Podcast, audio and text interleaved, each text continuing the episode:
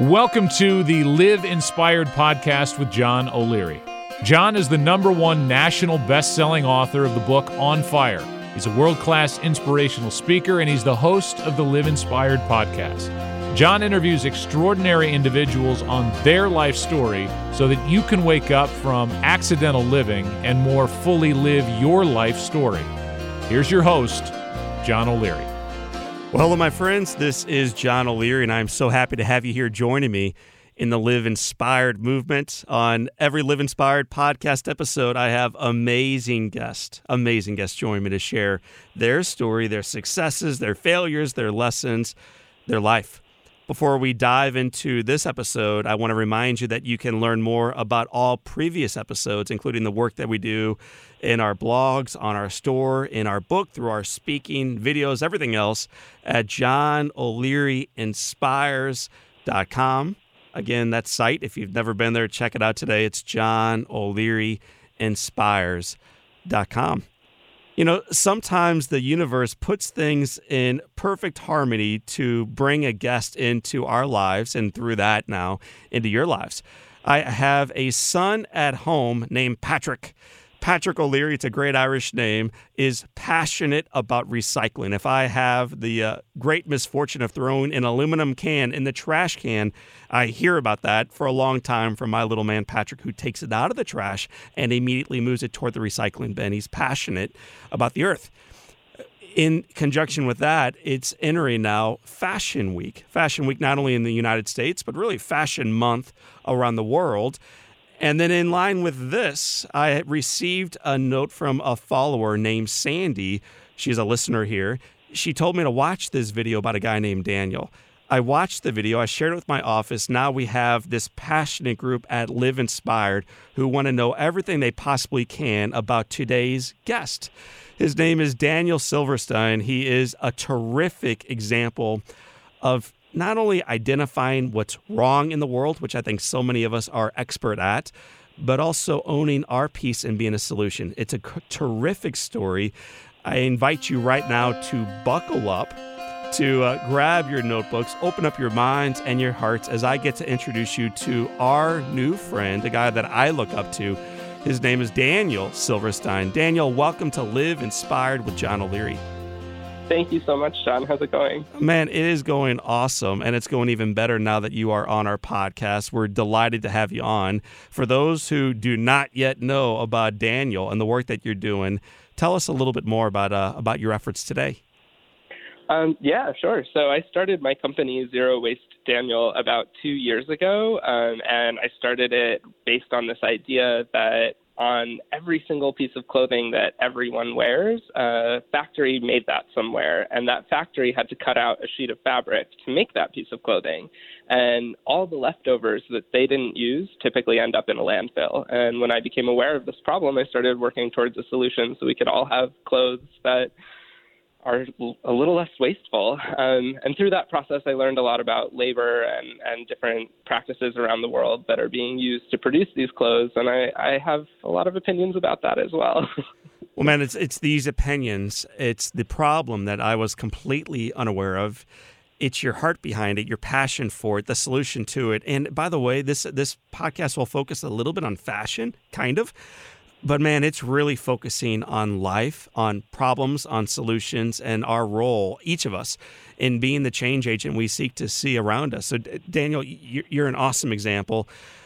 Uh, let's instead of focusing on what you're doing today, let's back it all the way up to your childhood. Uh, I would imagine a whole lot of our followers know very little about your story. So tell me where you're from and, and what childhood was like for you. Yeah. Um, I am originally from a small suburb of Reading, Pennsylvania. Um, I have an older sister and two amazing parents, and grew up really close to my cousins, my grandparents, and um, I was a pretty active kid. I had a pretty wild imagination and was always making things with my hands and loud, big personality, and um, I sort of enjoyed my childhood. I got to experiment a lot, and I was very fortunate to have parents who really encouraged me to do that. Um, so my my family saw from a young age that I was maybe um, artistically inclined, mm-hmm. or in the 90s, what you might have called borderline uh, attention deficit. Yes. So um, I was able to channel that into a lot of creative stuff as a kid. Tell me about some of the creativity. What what kind of stuff uh, w- were you uh, getting into as a little kid in Reading, PA? um, so I started expressing an interest in fashion from a really young age. Um, when I was a little kid, there's sort of a famous story in my family about uh, my parents coming home from wherever they were, and I had taken all of the tape in my dad's office and all of the tissues around the house and made clothes for all of the Barbies that my sister owned. and my mom was furious with me. You can't use everything. You can't take all that stuff. And so I was, oh, I'm sorry, mommy, you know, and uh, and you know, about a week later, they came home and I had used an entire roll of tinfoil and made a whole underwater scene yes. for all the Barbies again, mermaid outfits and crowns and all these different things. Um, and it became pretty clear to my mom that I needed some fabric yes. to play with. So, um, bless my mother. Uh, she's an incredible, incredible woman. And uh, though she hates to drive and uh, doesn't like to go out of her comfort zone, she looked up in the yellow pages a fabric store that she could take me to. Because um, again, this was the 90s and there was no uh, Google Maps. So uh, she drove me about 45 minutes to this little Mennonite fabric store and told me that uh, she had called them and she knew that they had a whole big steel barrel of fabric scraps uh, from making their own clothing, and I could buy a paper bag for a dollar, and I could fill it with any scraps mm. that I wanted, and I could go nuts. And she she was always someone who was really encouraging, but also made me sort of pave my own way. So I remember like it was yesterday, she gave me the dollar and I had to go pay for it. I had to pick things out. And when I asked her, you know, can I get this? She said, this is your toy. You, you got to pick out what you want to play with. Um, Daniel, how, how so, old were you at this age? I was probably about five. Oh my gosh! Do you remember this? Uh, do you remember shopping the, the shopping spree for a dollar? Oh yeah, uh, and I remember begging her to take me back many times. so um, that became my pretty pretty standard routine for a little while. Um, and eventually, you know, my sister's Barbies became my Barbies, and my little routine of cobbling things together became my first home workshop. You know, you, what you've uh, taken a fancy to, this passion for design, is not always appreciated and not always supported candidly in our community. I'm, I'm, I'm, curious, were there others, whether it's in your family, friends from school, what a sister maybe, you're stealing her Barbie dolls, that was completely against you, you uh, moving forward in this in this line of work? Yeah, you know, it was interesting. I think as a little kid, I faced a lot of adversity um, from the outside. Um, it was very unusual. Project Runway hadn't happened yet. Yeah, yeah. um, and um, I think I had a lot of um, interests and mannerisms that really set me apart from a lot of my young peers. I was definitely an outsider um, in this rural town in Pennsylvania. Mm-hmm. And um, what was so interesting to me and has been a trend throughout my life is that although sometimes kids can be really, really mean, and um, it, it was hard at times to find a place where I felt like I fit in, I always got a lot of encouragement from their moms. and so uh, I, I found myself throughout my life with many incredible mother figures who have helped encourage me when I felt like I couldn't you know, make sense of why I was so drawn to design, why I wanted to work with these materials, and why I was a little different from everyone else. Daniel, I, I, always love examples, and I think our community does as well, not only of great parents and great designers, great people, but of, of the ordinary heroes. You know, because I think that's a role each one of us can can imagine living out ourselves. Yeah. G- give me one story of um, of maybe one of these mother figures, not named your mom, who made a difference for you. Yeah, there's actually a really great story, um, and I didn't know it until I was much older. Um, but I'm very, very grateful to this woman. So um, there's a woman um, by the name of Kathy Pulitzer. Her daughter Kaylin and I were in, I think, preschool together, and I was already very interested in drawing and clothing and design and all of this stuff. And uh, I had been playing with Kaylin one day, and we were having so much fun playing dress up. Uh, one of the many things that set me apart from the other boys in my school. And I guess while we were playing, our moms were talking, and my mother um, told me that uh, Kaylin's mom said, "What are you doing with him out here? Why do you live here?" Yes. and uh, it sort of switched something in my mom's mind that she had to get me closer to the city and and get me near an epicenter of design where my young interests could be appreciated. Um, and so I've always been very grateful for that experience and also for my, my parents for listening so intently to it. Um, my father is an incredible entrepreneur and self made man, and it's been very, very heartwarming that uh, in his efforts to grow his own business, um, he relocated our family to New Jersey when I was about 10 years old so that I could have access to New York City. They made that move so you would have access to to uh, New York. Um, so he was making a big professional move for himself um, and going out on his own as an entrepreneur. And although he had a couple of different opportunities, he picked the one that would awesome. also benefit me.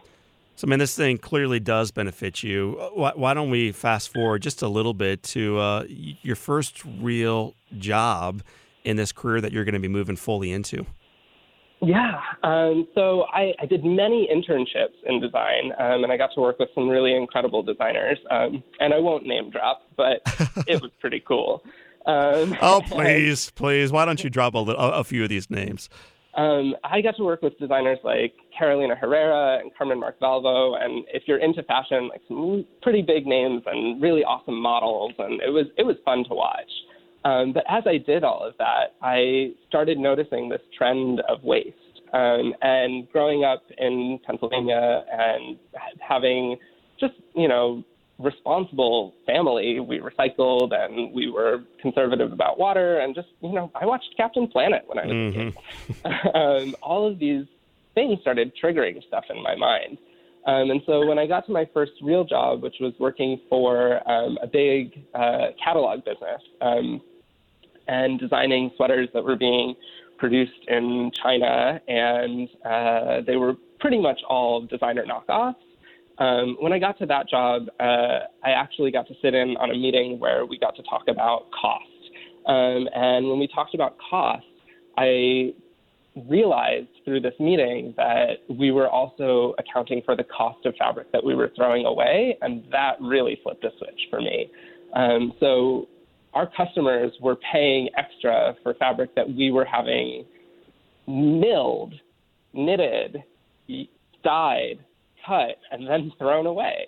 And you know, at first that bothered me just because it seems like a broken system. And then when I stepped back from it, you know, one step further, and I realized that this wasn't just a broken system. This was a catastrophic amount of waste. Um, I remember politely excusing myself from the meeting and going and crying in the bathroom because I felt like I had done something really wrong and I had contributed to to something that I I felt really guilty about. You, you used a pretty big word, catastrophic, and uh, I'm I'm imagining w- one of these places where this is all manufactured and put together. And to me, it doesn't sound like a whole lot of waste, but as I read and did a little bit of research before this interview, it is catastrophic. T- tell our listeners and remind me about how catastrophic and, and just how massive the amount of waste is.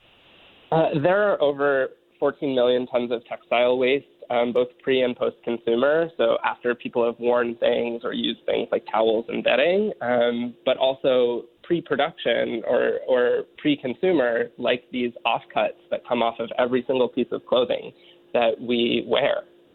Um, so those there's over 14 million tons of this stuff in the United States alone every year, um, and it's both a volume issue of you know where do we put all of this waste, Yes. and so much of it is synthetic um, that wherever we put it, it's going to stay for a really long time, and also an issue of opportunity. Um, we're you know reaping crops and resources from the earth and then not using all of them and just sort of displacing them. You know, we're moving stuff around really.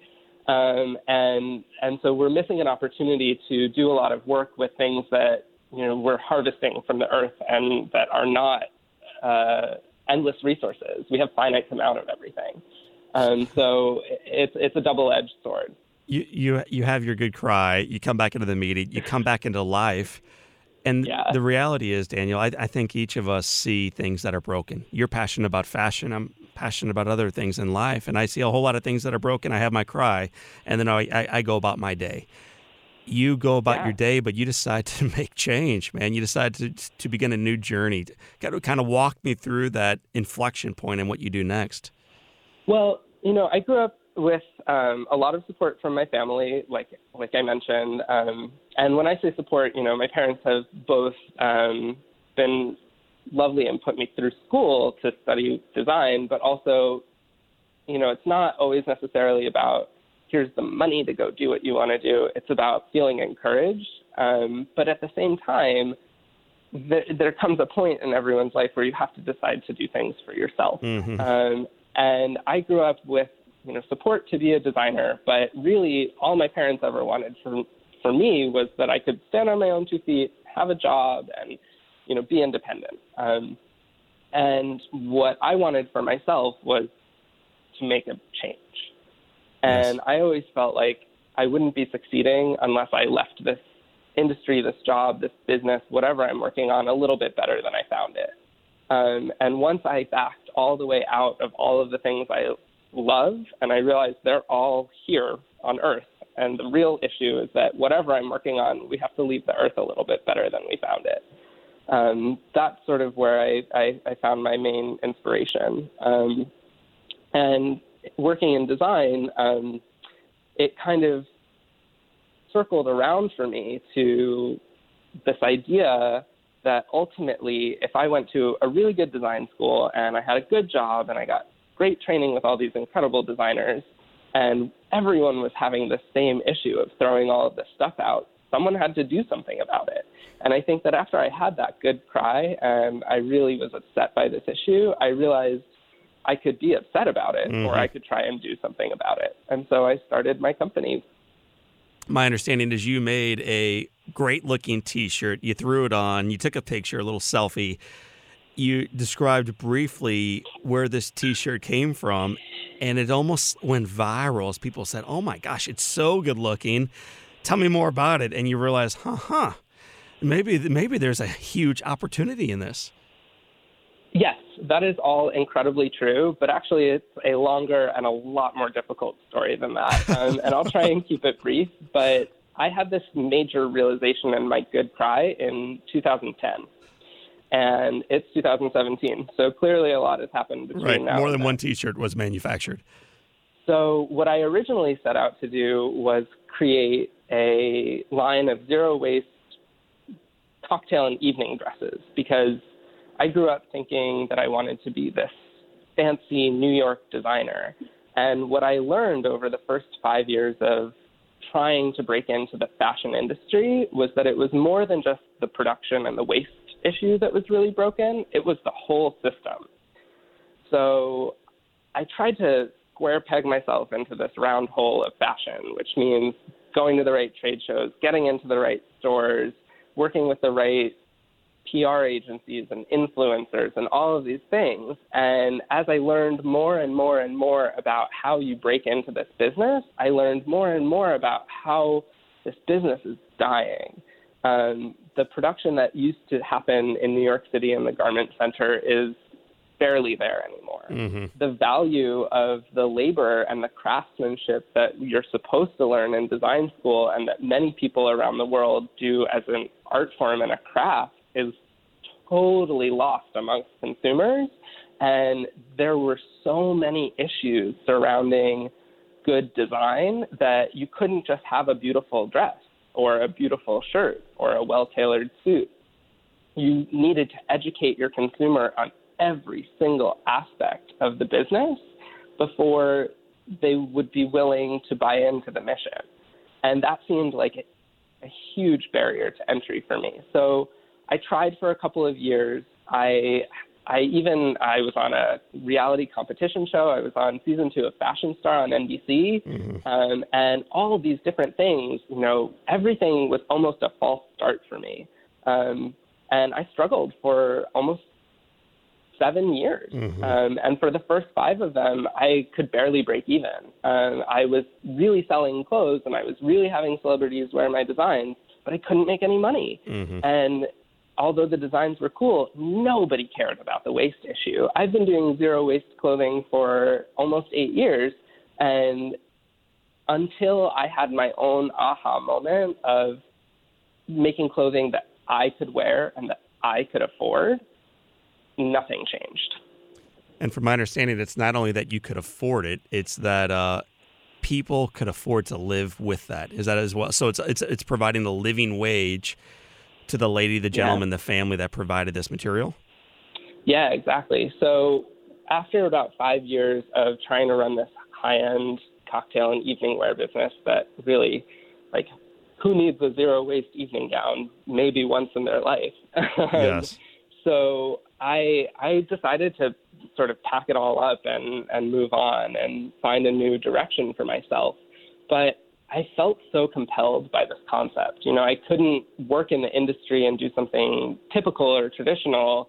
Uh, how was I going to be a designer and contribute to the waste issue and feel good about myself? So I just sort of took a minute to reset and I was spending a sort of a lazy afternoon packing up my studio and I had collected all of these fabric scraps from swatches or offcuts or all these different things that I wanted to save and not throw away. Mm-hmm. They were still good materials. Um, and and on this particular day, I was just really feeling crappy about myself um, and feeling like I was a total failure.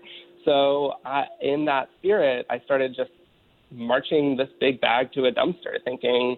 I'm just going to throw this stuff out. Who cares? Like zero waste Daniel doesn't matter. Mm. And uh, I I couldn't do it. I, I just couldn't throw the stuff out. I thought it was antithetical to my whole mission. So I threw it on the floor instead. And the bag sort of popped open, and I saw all of this really cool fabric that I hadn't seen in years because it was all the way at the bottom of the bag. And I thought, you know, I've got these sewing machines, I've got the afternoon free. Why don't I just make myself a shirt?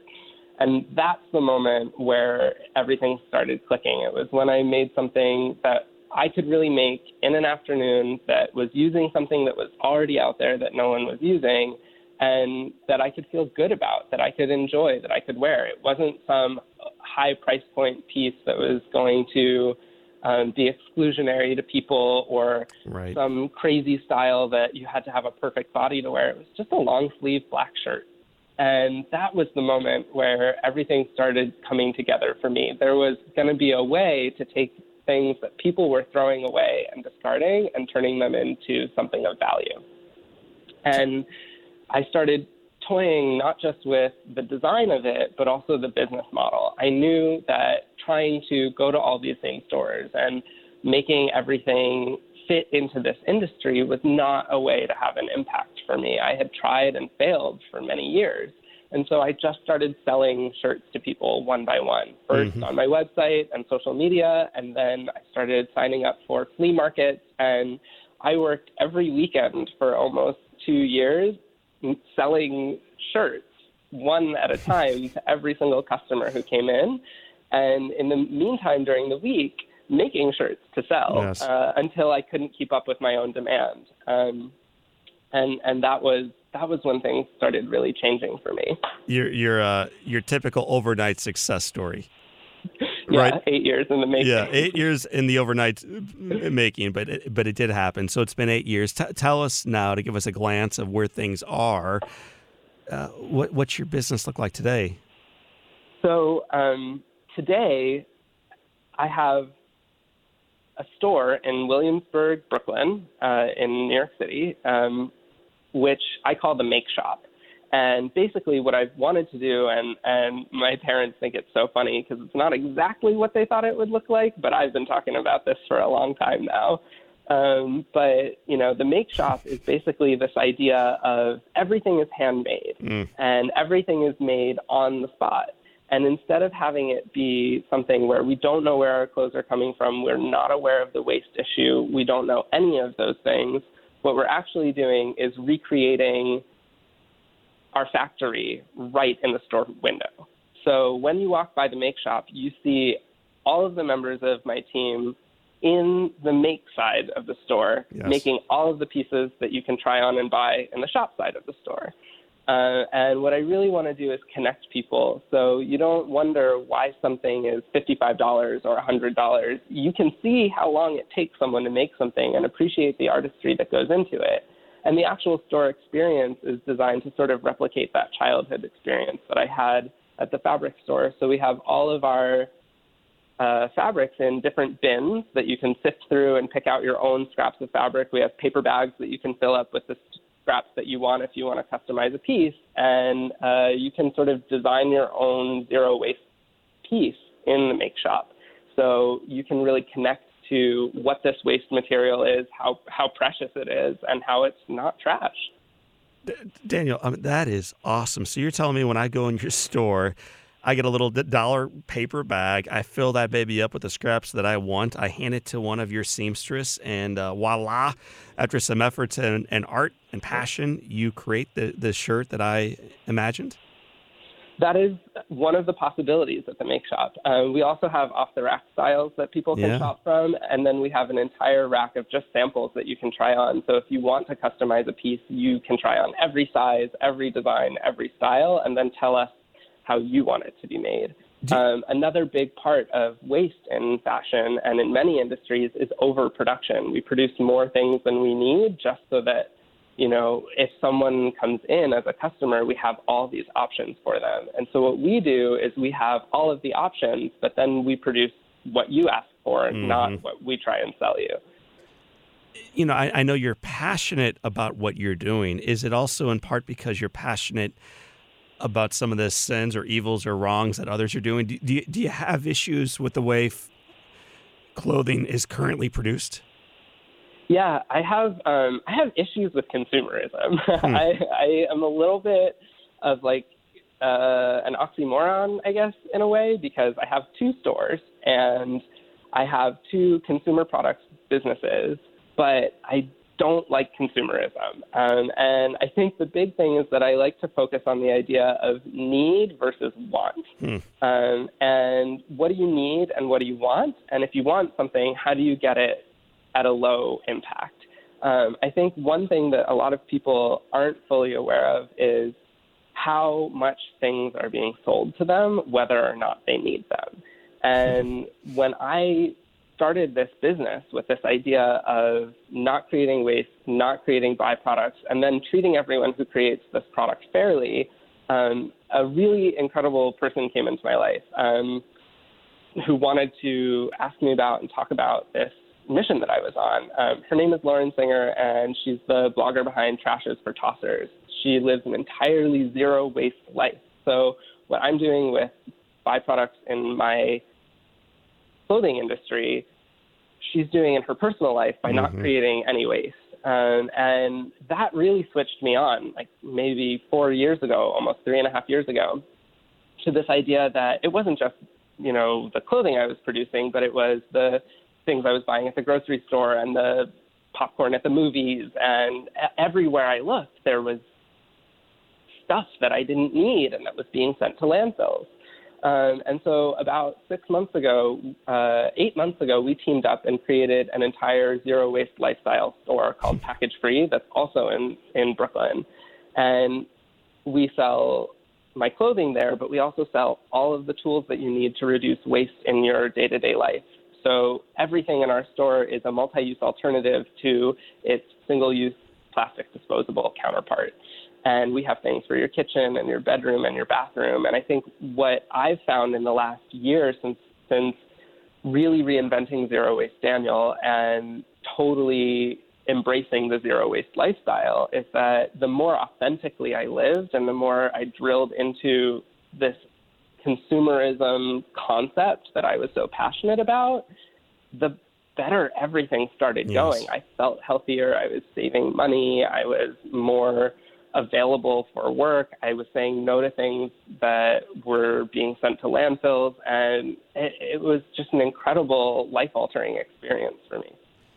When you look forward, what, what are your hopes and your dreams, not only for yourself, but for your businesses? So, one of the things that I'm most excited about is that these businesses seem to be inspiring change in yeah. people. So, with my clothing company, I've heard from so many young designers recently that they want to incorporate zero waste or their own ethical production or their own passion for sustainable materials into their designs because of what we're doing or in partnership with what we're doing.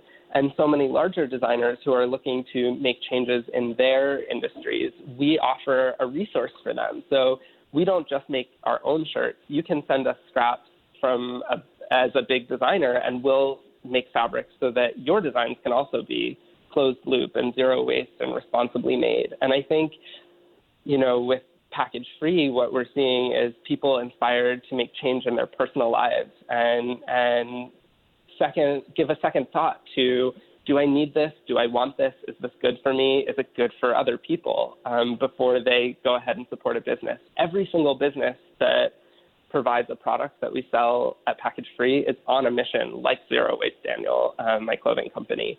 So every single purchase through that store supports a larger mission, like reducing ocean plastics or mm-hmm. reducing child labor in the rubber industry. I mean, there are so many amazing things that people are doing, and I love that these businesses are bringing them together.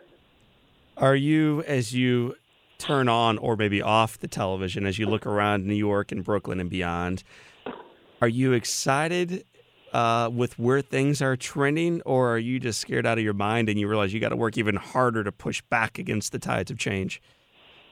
You know, I think that every day is different. Um, some days I feel really disheartened and very scared for our future, um, but then something incredible will happen, and I feel inspired and, and optimistic. I think that I personally am an optimist, and I, I choose to live optimistically every single day um, you know, one of the the sort of mottos that I live my life by is to always do your best, right? So your best isn't the same every single day, and you know, on a day when you don't feel well, you can't do as well as you would on a day when you got a full eight hours of sleep and had a big breakfast. But mm-hmm. if you just try your best, you have nothing to regret.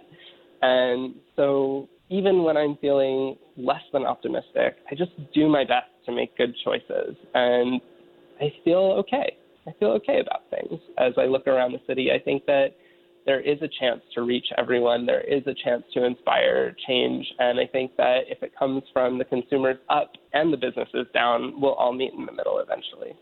Man, it is such a cool story. And uh, Sandy, listener, follower, friend, I'm so grateful that you sent the video of Daniel to us. And, uh, you know, Daniel, this time has been so moving.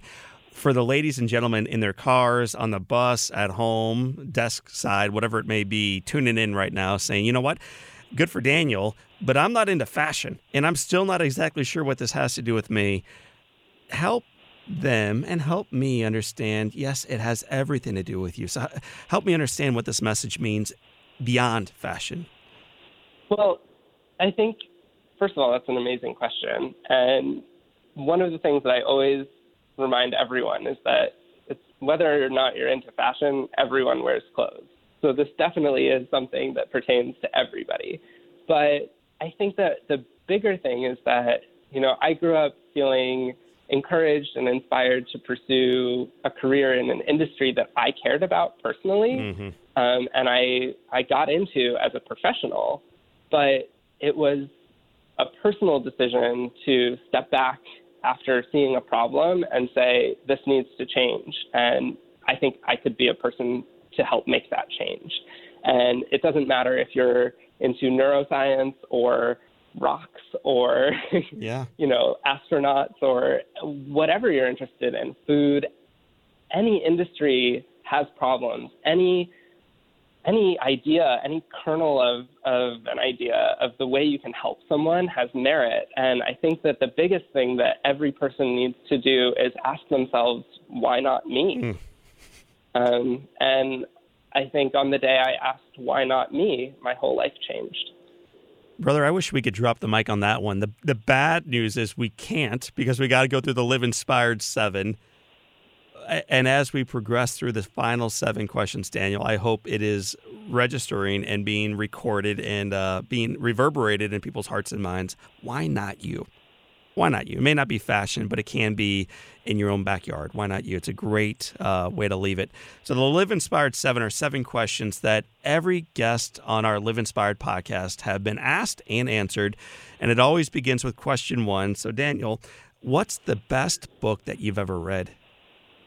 Oh, um, my mother gave me a book. So I, I studied fashion design, um, and I have no business owning a business but I I like to say I have an MBA from the School of Hard Knocks. Yes. Um, so do I. And uh, I keep this book on my bedside table. My mother gave it to me. It is called The Big Book of Small Business, and it has helped me put out many a fire. So I highly recommend it to any aspiring entrepreneur. Awesome. The Big Book of Small Business.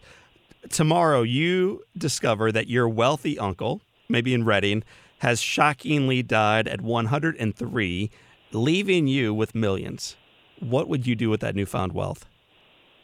Wow, it's a great question. Um, I think that one of the things that I've always really wanted to do is um, inspire and and help other people, and so I think, um, you know, with that kind of uh, opportunity, I would definitely involve myself in some philanthropy and some venture capitalist opportunities to help grow other businesses that want to make change. Perfect. If your house, or I would imagine uh, in New York City, maybe your apartment, if your place of res- residence caught fire and all living things and all living people are out, and you have an opportunity to run in and grab one item, what would you grab? You know, I have a couple of things that I think are really important to me, but it's just stuff. But if I could save one thing, um, I'd probably save one of my grandmother's paintings. Mm, tell me about your grandma. Well, she's a huge inspiration in my artistic life. Um, she is an artist herself, uh, and when she was about 60, um, she survived breast cancer, and she had her own, you know, why not me moment. Um, she had spent her career as a fourth grade school teacher, and she decided at that point in her life where her family was growing and her kids were healthy and she had a little bit of time, why not her become an artist? Um, so she taught herself and learned uh, from from a great teacher how to paint um, later in her life, mm. and uh, she's created hundreds of beautiful works of art that are all across houses, all across the country and uh, she's a huge inspiration for me. That's awesome. I'm glad you shared. If you could sit on a bench overlooking a beach and have a long conversation with anyone, living or dead, who would you want to have that visit with?